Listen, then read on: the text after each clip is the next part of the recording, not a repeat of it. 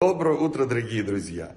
Узнав о том, что Всевышний решил оставить еврейский народ на 40 лет в пустыне, многие из них собрали армию и решили отправиться в бой, чтобы завоевать страну.